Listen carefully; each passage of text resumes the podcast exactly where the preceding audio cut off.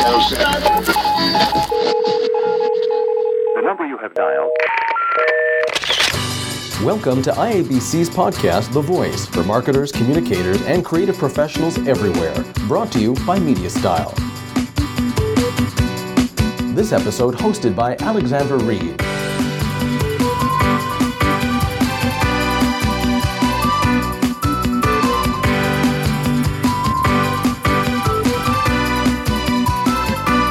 Welcome to another episode of The Voice. I'm Alex Reid, recapping the 2013 IABC Ottawa Excel Awards that really put a spotlight on our local talent in marketing and communications.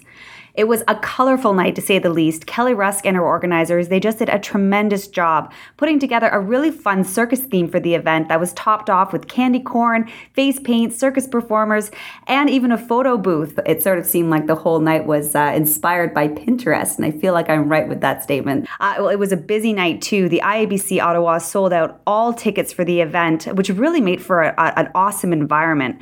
Everyone just had a blast mixing and mingling and cocktailing and enjoying our wildly entertaining MC, Alan Neal from the CBC, who introduced some of the winners for the event. The star of the evening was Ottawa's own Helene Campbell, and I actually had the special privilege of interviewing Helene for this podcast. And, and I tell you, that young woman has star power. She got a standing ovation once she took the stage, and she even managed to get the whole audience up dancing. Just picture it. The IABC Ottawa crowd was dancing. There were lots of winners at this year's event that I, unfortunately didn't get the opportunity to speak with. Uh, so, congratulations. Kaylee McLaren, uh, you won the Rick Green Award. Leah O'Brien won the Volunteer of the Year Award. Caroline Keeley won the Distinguished Service Award. And as I said, Helene Campbell, uh, she won the Communicator of the Year Award for her tremendous work raising awareness for or organ donation. Hats off to all the organizations who won awards for their tremendous contributions to the marketing and communications space. Now, as I said, Helene got the IABC Excel Award party bumping. So that made for some pretty awesome background tunes for this podcast. I hope you enjoy the interviews and, and congratulations again to all the winners this year. So I'm here sitting with Helene Campbell, the winner of the Communicator of the Year Award for IABC Ottawa. How does it feel to be here? It feels great. I'm really happy to be here, and uh, it's an honor to be amongst such amazing communicators this evening. And I've meet, met some really interesting people, and uh, I just feel really honored to be here as a representative of organ and tissue donation. Well, and you've been a, a, a, true inspiration. I mean, I was sitting out there in the audience, and as soon as you walked up on stage, I mean, I saw tears go into people's eyes almost immediately. It's, it's amazing the effect that you've had on, on others. Let's talk about uh, the transition from Helene Campbell to the Helene Campbell. Tell me a little bit about that. Well, uh, when all this started, like with the whole Justin Bieber thing, I never would have found, I never would have thought I would find myself here. A, in the public eye, B, someone who had been to California to dance with her all time favorite woman. I never thought I would receive anything in my life. I thought I'm going to get these lungs, walk out of the hospital the next day, and no one will ever know what happened to me, and I'll be back to living my life. But that's not the reality of what happened. This cause really took, people really responded to it positively, and if it, it meant that through my situation that wasn't necessarily great, a great outcome came out of it, and I had the best of the worst. Going from Hélène to the Hélène, I, I, I don't like to think about it, and I, I haven't been thinking about it, and I think that's really what's kept me away from getting kind of a big head about this. It's just like to really stay grounded and stay with the people who are around me. It's not just about the transition from Helene Campbell to the Helene Campbell, but it's also uh, it seems that your your communications has also evolved uh, over time, right? Absolutely. I mean, the first time I spoke was at a fundraiser that people had for our family, and I kept repeating myself, being like, "You guys are amazing! Oh my gosh, I love you all. You're amazing!" Like, like that's all I said. But then I think when it comes to a cause you're passionate about and just something like that, you can just just pick it up. And I and I was really camera shy before. I always wanted to be behind it, like an editor. I wanted to be in film, hear people's stories, but I wouldn't mind being like a TV host to hear people's stories and talk about them and kind of expose the reality of of life to people because I think a lot of reality of, of life is hidden sometimes. So I want to communicate, you know, this is what it's like to go through something and it's also an evolution in your campaign. I saw an, an evolution, anyways, from be a donor to give to live. Tell me about that transition. I mean, how did you go from be a donor Twitter campaign to this massive movement? Well, when I started, this man created a website for me, the A Lung Story website, and that really got a ton of hits worldwide. People were checking out the blog after the Twitter campaign went pretty viral. And, and it actually reached Germany and it reached other places and stuff like that. So, with a Lung Story, the only reason I allowed someone to make a website was that I wanted it to support transplant patients later on because there was no support for my family and I, and so many others going through it. And they had to mortgage their homes and stuff like that. And it's, it's already a tough enough decision to deal with. You're facing death, you don't know if you'll get the organ in time, right? And I mean, it's already something that's pretty stressful on others. So just to financially try and help people out was something we really wanted to do before all this happened. And just getting the attention we got, we said, you know what, we've got to do something with this. And to move from a lung story to be an organ donor campaign to really kind of push for money to support families it was a big decision to make and it involves a lot more work because be a donor was uh, volunteer, but it wasn't like something I had to really put time into. It was just like I'll be the face when I when I want to. I can switch it on and off. But with Give to Live, it's something I want to work for. So the amount of hours I'm putting into it, it's much different. And you know, uh, this time I set a goal and I really want to meet it. Whereas before I had no goal and it just, you know, it really the wave just you know, like I, I, I, kicked a little stone at the top of a mountain and an avalanche started, and I had no idea that the effect would have been so big. And this time I kicked a stone hoping the avalanche would be massive. So it's different when you're expecting something. Our goal is still to encourage people to understand transplant, be a not be afraid of what transplant means, and then also move forward into helping other patients. Because the more awareness there is, the more likely people are to register as donors because I think there's so many fears around it. Where do people go and, and get involved in, in your movement?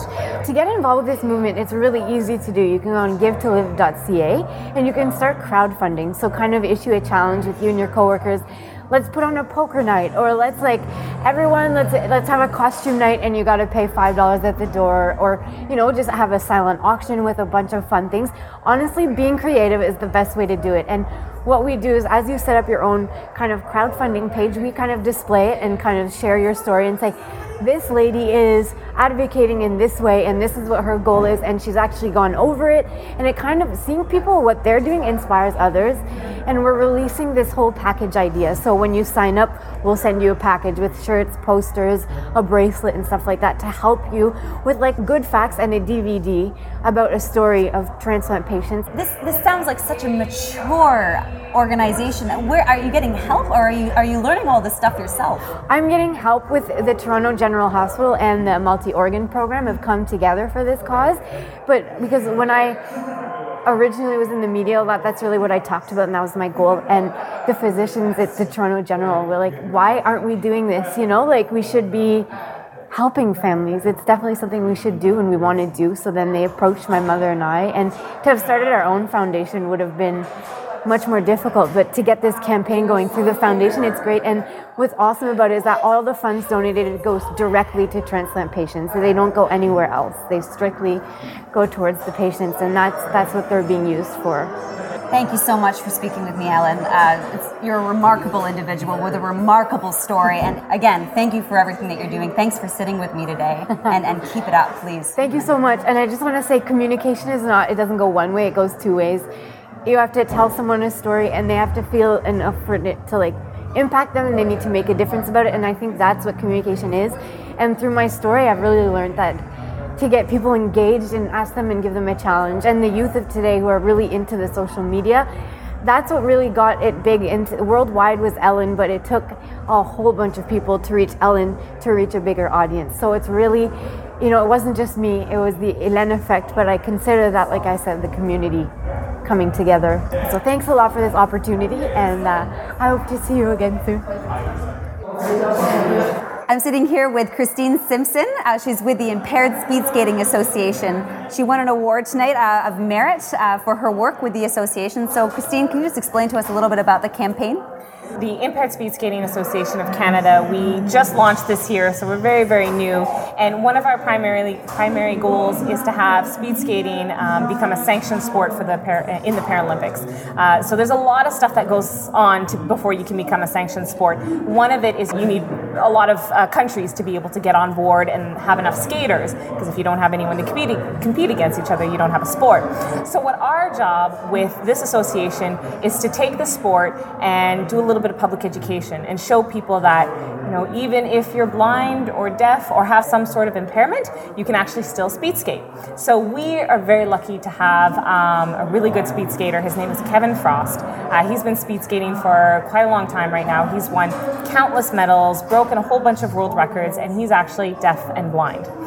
Wow. So yeah, That's very- remarkable. It's it's pretty amazing. I mean, I, I volunteer for this organization. This is not my day job. This is something I do on the side.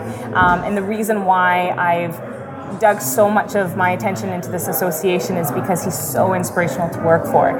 He went from rock bottom to you know becoming one of the best deaf blind speed skaters in the world. So what we did and what the um, award that we won tonight was all about a movie premiere that we did. So we wanted to do a little bit of public education because a lot of people don't understand what legally blind is or legally deaf, and he's legally blind and deaf. Doesn't mean that he doesn't see anything. He still sees a little bit. It's tunnel vision. Picture it as if you're looking through two straws. That's what he sees. So he doesn't have any peripheral vision. It's actually very hard to go around a, a rink. Imagine going around a rink only looking through two straws. So we thought we would do a little movie and uh, invite a whole bunch of uh, stakeholders out, invite a whole bunch of people out in the community, and really show what his life is to kind of help with public education and help people understand that yes, impaired speed skating is rare, but it can be done, and we've got a great example here in Canada with Kevin Frost. Give me a little bit of background about that relationship. It started off just being a small little publicist role, um, answering media calls for him, writing press releases. Uh, then I ex- escalated it a little bit and said, Well, you're not on social media, so let's get you on social media. Uh, then we took it to the next level, started a blog.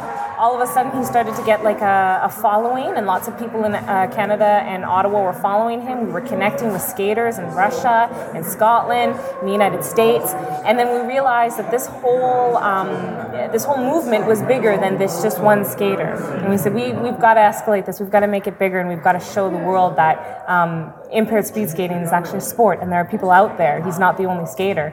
Uh, so then we launched the association with the movie premiere, and uh, I mean we've already connected with skater in Montreal. There's uh, potentially a skater in Calgary as well. We're you know doing research there. Have you seen some real results yet from your efforts and tangible results? Where do you see yourself going from here? The reason I think why we won the award is um, because we did have tangible results after uh, our premiere. When we did the movie premiere, we had a whole bunch of people come out. Uh, we increased public awareness, um, but the, the biggest thing for us is that we actually connected with an association in Scotland. So we're now partnered with the Impaired Skating Association in Scotland. We connected the two associations together. Um, and what we're hoping long term, what to do, I know we're still very young, but long term, uh, hopefully in the next 10 years, is to increase public awareness not only just in Canada, but across the world. As I mentioned, uh, so far we have uh, we found skaters in the United States. We've got Canada, we've got Netherlands, Russia, and Scotland. Phenomenal. That's, that's five countries. Yeah. Now, the IPC, the International Paralympic Committee, actually requires eight countries to have widespread um, uh, sports uh, or that this particular sport in their country. So, we still need a couple more uh, countries before we can become sanctioned. But that's where the association comes in. We're just here to build the awareness and also um, help younger people with um, impairments to show them that even if they're deaf, even if they're blind, even if they have any sort of impairment, doesn't mean that the world's over for them. And I've got an excellent team. We're about a team of five people that work together, uh, and I couldn't have won this award if it weren't for them. I mean, we work all together, and we're all equally as passionate. Uh, and hopefully, we'll we'll make it uh, to the next level and have speed skating sanctioned as a Paralympic sport. So how do we get behind you? Uh, you know, how do we help you? Re- how do we help you reach your goal? Us promote it. I mean, we did just launch, uh, so we're still in our infancy, uh, but soon we'll be having a website up. We'll have uh, social media presence, um, and then we're going to start, you know, running or uh, running events here in Ottawa. That's that's our next step. Excellent. Sounds like you're doing some amazing work. Thank you so much for sitting down and talking with us. Thank you so much again. Oh, thanks for having me. So I'm here sitting with Tony Lyons. Uh, he won uh, an award of excellence for his work with uh, with CIRA. Um, he's with Alphabet Creative, and uh, they produced a fact book for CIRA. Can you just tell us a little bit about the project? Yeah, sure. So the fact book is essentially a microsite that we developed for CIRA. Um, CIRA, as you know, is a uh, the Canadian Internet Registration Authority, and what they're responsible for is running the uh, the .ca registry in Canada, which is uh, essentially the technical infrastructure by which all .ca emails and uh, web domains uh, route through. Uh, they're also a big part of their mandate is to influence positive internet governance globally as it relates to Canadian values. Uh, they also have a mandate to support digital literacy amongst the Canadians. So they have basically a three main uh, mandates that they operate under. They're not not for profit organization. Every year they, they, they produce a fact book, which is essentially the state of the of the internet in Canada. So they have tons of statistics at their fingertips. We were charged with uh, developing into a salient and succinct set of, fa- of factual data that's represented on a website. Um, and what we do is we try to interpret that data and present it in the form of not only charts and graphs and text, but also infographics. Uh, and we present it in a format that is accessible to everybody uh, through any device in a responsive uh, design technology or platform. What, what are some of the results that you've seen from, uh, from presenting the information in this way? An example is that they, they, they saw a spike in traffic to their actual corporate website through the microsite uh, in the first couple of weeks of, uh, of launch. They had uh, unsolicited positive feedback from users of uh, which they'd never seen before of literally you know dozens of people emailing them unsolicited and saying I love the, I love this website. I love the fact you've presented this data in such an accessible way. And they got a bunch of media hits and third-party endorsements uh, through the infographics that we produced. Uh, a little thing that we did, which is a really simple thing, which is really effective that people should do, is to Twitter has an API that you can attach to any piece of content. That if you just click on the button, if you're logged into Twitter, it will tweet the um, the item with a with a, uh, a built-in hashtag and a link back to the to, to, the website that you're you've tweeted from. It's a little different to the share this thing. It's a bit more sophisticated, and if you present tweetable chunks of content like that, what we found is that people really do tweet it, and the amount of uh, sort of lateral uh, viral action that we got from it, it was absolutely remarkable. It's, it was really we didn't we didn't we had no idea that it was going to work as well as it did. Excellent. I'd like to know a little bit more about some of the practical things that, that you did to make this such a success. Yeah well i mean if you think about data i mean data and it's which is particularly salient right now with the advent of big data and everybody talking about data and marketers trying to get their hands around data data is really boring and the data is never going to be super interesting. The only thing that's interesting about data is the insight that you apply to it after the fact. So that if you can interpret data and uh, present it to people in a consumable way uh, on the internet, they will actually uh, consume it and they'll like it and they'll uh, respond to it and they'll share it with their peers. So that's what we tried to do with this with this fact book, because the facts, frankly, of how many people uh, how many hours Canadians spend online. If you actually just put that on a chart, it's not that interesting. But if you if you uh, envelope that in a story and build a storyline around that and, and interpret why that's why people are doing that, uh, then it becomes an actual interesting thing. So I think for marketers, uh, when they look at a project like we did and the success that it's had, really the value of what we did for CIRA and this project, putting insight onto data. And that's really what marketers do is they turn it into stories. Because data is a story if you make it a story, but unless you make it a story, it's just a bunch of numbers that's meaningless. Excellent. Thank you so much for speaking with us today, Tony, and congratulations okay, again on the award. Right. I wish you all the best, and I look forward to seeing uh, how, how, you continue to uh, to inspire Canadians to pay attention to .ca. It's an important issue, and it's, it's great to see that it's getting some uh, the attention that, that it deserves. Thanks a lot. It's a pleasure talking to you. Some inspiring people with some great advice. Thanks again to everyone who took the time to speak with me at that evening, and congratulations again to all the winners. If you have any more questions about the Excel Awards or its winners, I would recommend that you reach out to the IABC Ottawa President Kelly Rusk on Twitter. If you have any questions for me, again, I'm Alex Reid. You can find me on Twitter at Tech Alley. Thanks again for tuning in, everyone, and have a great day. You've been listening to the podcast of the International Association of Business Communicators, produced in Ottawa at MediaStyle. For more information, visit ottawa.iabc.com.